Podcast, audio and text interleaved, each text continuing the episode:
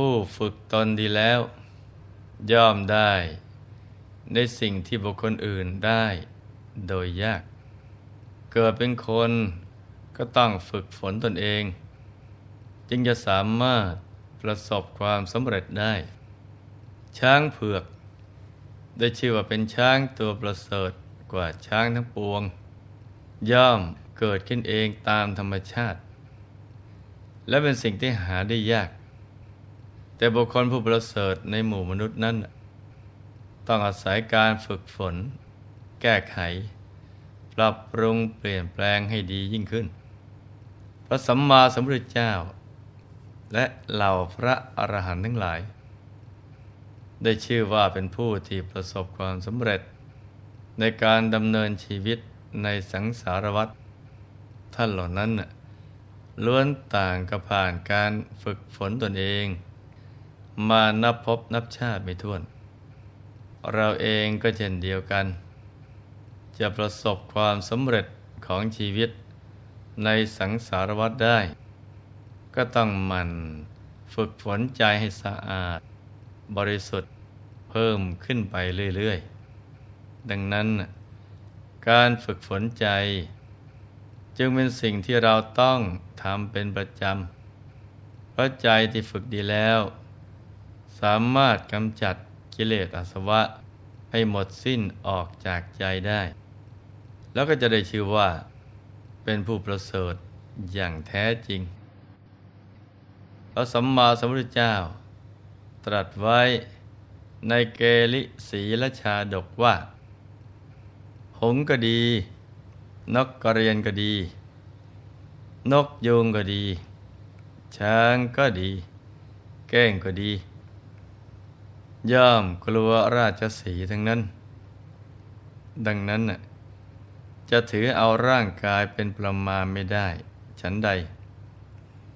ในหมู่มนุษย์ก็ฉันนั้นเหมือนกัน ถ้าแม้เด็กมีปัญญาก็เป็นผู้ใหญ่ได้ คนโง่ถึงร่างกายจะใหญ่โต ก็เป็นผู้ใหญ่ไม่ได้พญาราชสี ถึงแม้จะไม่ได้เป็นสัตว์ ที่มีขนาดใหญ่ที่สุด แต่ก็ได้ชื่อว่าเป็นเจ้าแห่งป่า เป็นที่ครั่นครามของเหล่าสัตว์ทั้งหลาย เพราะมีกำลังเรียวแรง และสติปัญญามากกว่าสัตว์ทั้งปวง คนเราก็เช่นกัน จะเป็นคนดีหรือเป็นคนเลว ไม่ได้ขึ้นอยู่กับชาติตระกูล หรือทรัพย์สมบัติ รูปร่าง หน้าตา ความรู้ ความสามารถ ยศถาบรรดาศักดิ์พวกพ้องบริวาร มีอายุสั้นหรืออายุยืน แต่ขึ้นอยู่กับการใช้สติปัญญา ในการดำเนินชีวิตต่างหาก ว่าใครจะใช้ชีวิตให้เกิดประโยชน์และคุ้มค่าได้มากกว่ากัน เหมือนดังเรื่องของพระอรหันต์รูปหนึ่ง ที่ท่านได้รับการยกย่อง จากพระบรมศาสดาว่า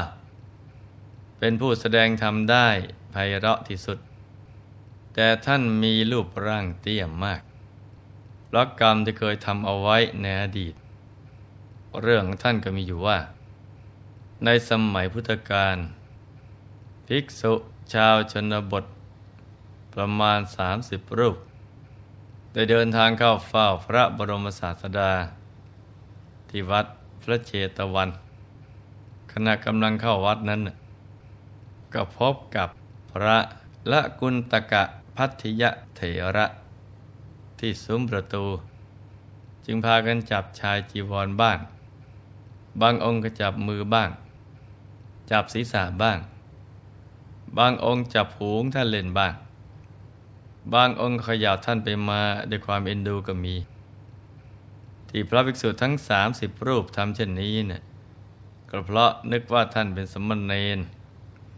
และท่านเองก็มีรูปร่างเตี้ยมาก เมื่อหยอกล้อพระเถระแล้ว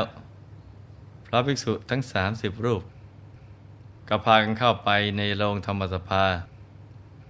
เพื่อเข้าเฝ้าพระบรมศาสดา ครั้นได้รับการปฏิสันหารแล้ว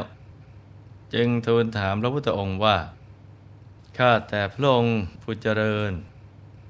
ได้ข่าวว่ามีพระเถระองค์หนึ่ง ชื่อละกุณตกะพัทธิยะเถระ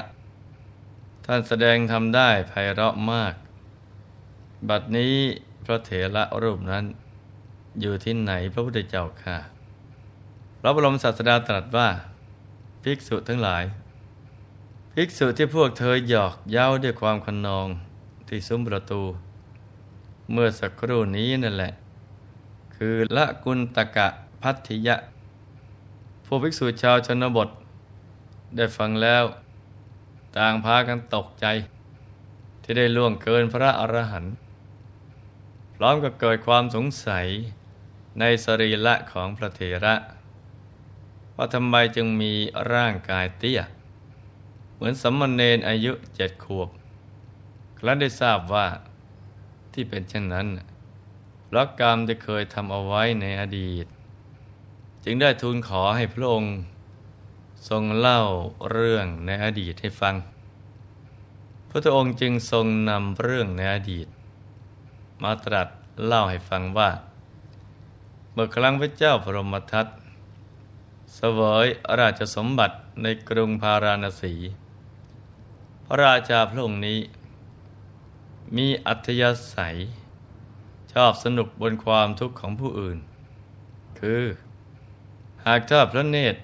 เห็นช้างแก่ ม้าแก่ ก็จะรับสั่งให้ต้อนไล่แข่งกัน บางครั้งเห็นเกวียนเก่าๆ ก็ให้นำไปแข่งกันจนพัง เห็นสตรีแก่ ก็รับสั่งให้เรียก มากระแทกที่ท้องให้ล้มลง แล้วจับให้ลุกขึ้นบ้าง ให้ร้องเพลงบ้าง หรือเห็นชายแก่ก็รับสั่งให้หกคอมเมนตีลังกา หรือแม้กระทั่ง เพียงได้สดับข่าว ว่าเป็นคนแก่อยู่ที่บ้านโน้น ก็จะรับสั่งให้เรียกตัวมาแล้วก็ตรัสสั่งให้แสดงต่อหน้าพระทินั่งเหล่านี้เป็นต้น เมื่อเป็นเช่นนี้เนี่ยชาวเมืองยังพากันส่งมารดาบิดา ออกไปอยู่นอกเมืองทำให้ขาดการดูแลมารดาบิดา ส่วนพวกขาราชบริพารต่างก็พอใจในการเล่นสนุกสนานตามเจ้านาย ครั้นตายไป ก็พากันไปอบายภูมิมากมายทำให้ผู้ไปเกิดเป็นเทวดามีจำนวนน้อยลง วัฏสกะไม่ทรงเห็นเทพบุตรเกิดใหม่ ก็พิจารณาถึงต้นสายปลายเหตุ ครั้นทรงทราบเหตุการณ์นั้นแล้ว ก็ดำริ ที่จะทรมานพระเจ้าพรหมทัตจึงแปลงเพศเป็นชายแก่ บรรทุกตุ่มเปรียงสองใบ ใส่ไปบนเกวียนเก่าๆที่เทียมโคแก่สองตัว ในวันมหรสพวันหนึ่ง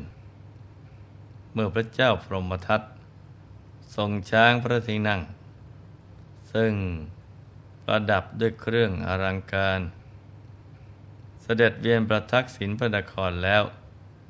ท้าสกกะ ทรงขับยานมุ่งตรงไปเฉพาะพระพักของพระราชา เมื่อพระราชาทอดพระเนตร เห็นชายแก่ขับยานเก่า เทียมด้วยโคแก่มา จึงรับสั่งให้นำมาเข้าเฝ้า พวกอมมาตจึงพากันทูลถามว่า ยานนั้นอยู่ที่ไหน พระเจ้าข้าพวกข้าพระองค์มองไม่เห็นเลย ที่เป็นเช่นนี้ก็เพราะท้าสักกะทรงใช้เทวานุภาพ แสดงให้พระราชาเห็นเพียงพระองค์เดียวเท่านั้นเมื่อเกวียนไปถึงกลางฝูงชนแล้วท้าสักกะก็ทรงขับเกวียนไปในอากาศ ได้ทุบตุ่มเปลียงทั้งสองใบ ราดลดบนประเสียงของพระราชา น้ำเปลียงก็ไหลลงเปรอะเปื้อน พระราชา ตั้งแต่พระเสียรจนนองพื้นทำให้พระราชาทรงขยักขยง แล้วก็ได้รับความอับอายมาก ครั้นเท้าสกกะ ทราบว่าพระราชาทรงกริ้วมาก ก็ทรงขับเกวียนหายไป จากนั้นพระองค์ก็กลายร่างเป็นเท้าสกกะดังเดิม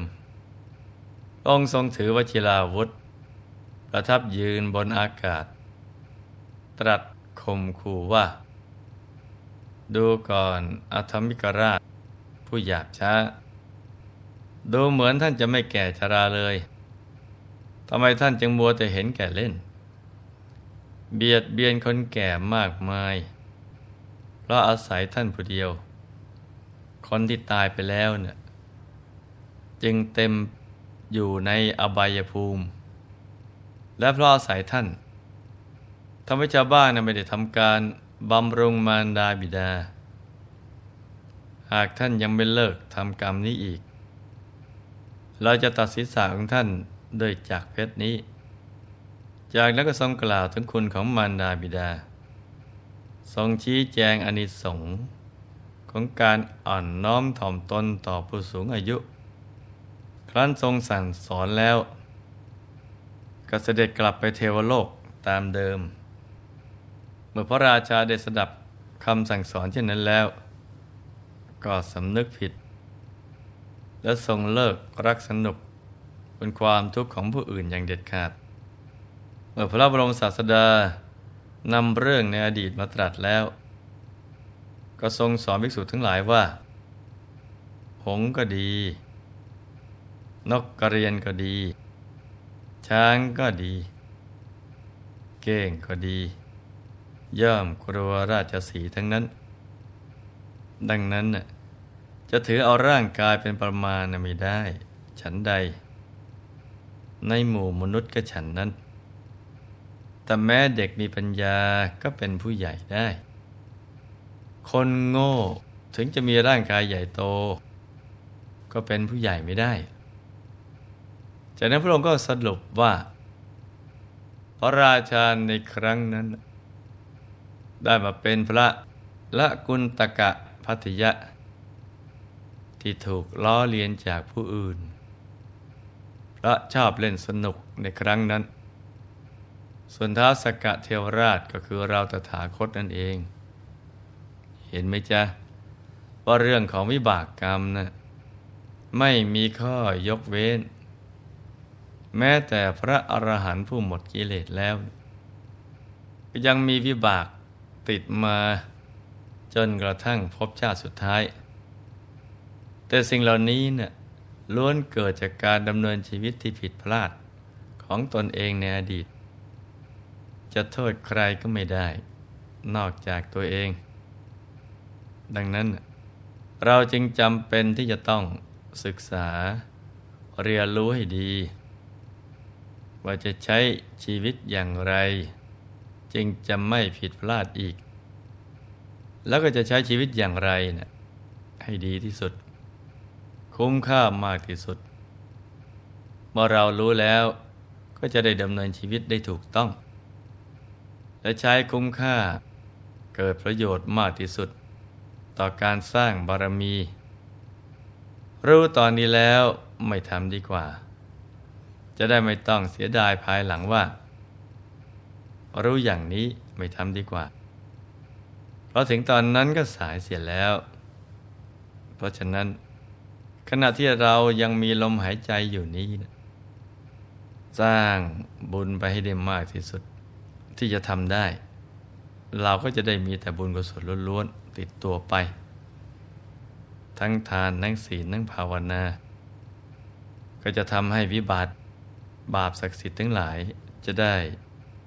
หมดสิ้นไป เราก็จะได้สร้างบารมีกันอย่างมีความสุข และสนุกสนานกันทุกคนนะจ๊ะ ในที่สุดนี้ หลวงพ่อ ขออนวยพร ให้ทุกท่าน มีแต่ความสุขความเจริญ ให้ประสบความสำเร็จในชีวิต ในธุรกิจการงานและสิ่งที่พึงปรารถนา ให้มีมหาสมบัติมันเกิดขึ้น เอาไว้ใช้สร้างบารมีอย่างไม่รู้หมดสิ้น ให้มีสุขภาพพรานามัย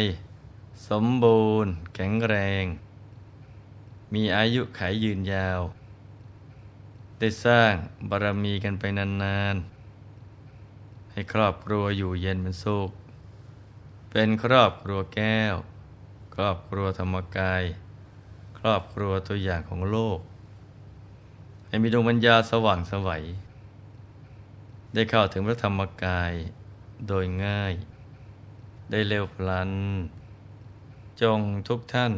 เทินธรรมกายเจ